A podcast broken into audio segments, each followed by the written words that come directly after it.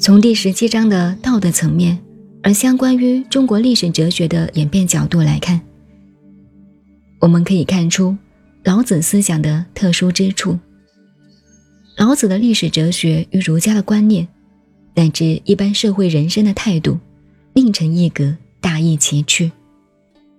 从前面所说的天道自然，到此，他便提出反对仁义和智慧等的语句。只从文字上看，他是说，中国文化从上古以来就是一个道，道衰微了，后来的人便提倡仁义道德，结果越强调越糟糕，适得其反。其次，老子也反对智慧。换句话说，知识越发达，教育学问越普及，人类社会阴谋诡计、作奸犯科的事也就越多，越摆不平。接着他举出更明显的理由，六亲不和有孝慈。在家庭中所谓的六亲，那便是父母、兄弟、夫妇，彼此之间有了矛盾冲突，才看得出来何者孝，何者不孝。如果家庭是个美满的家庭，一团和气，大家和睦相处，那么个个看来都是孝子贤孙，根本用不着特别标榜谁孝谁不孝。如果家中出了个孝子，相对之下便有不被认同的不孝之子，这其间问题就大了。因此说六亲不和，才有所谓的父慈子孝。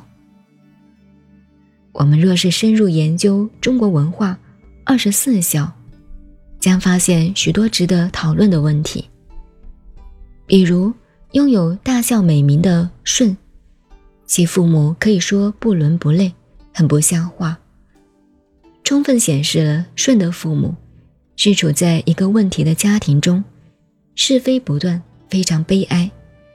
因此舜才成为第一孝子。老子并不喜欢这样，由于一个人的坏衬托出另一个人的好，那是不幸的事。他希望每个家庭都和乐幸福。国家混乱有忠臣，同样道理，老子不希望历史上出太多的忠臣义士。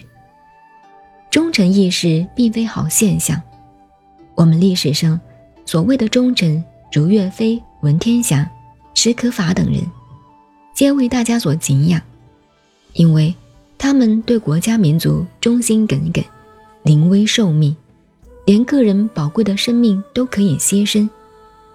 然而这些可歌可泣的忠臣事迹，无不发生于历史混乱、生灵涂炭的悲惨时代。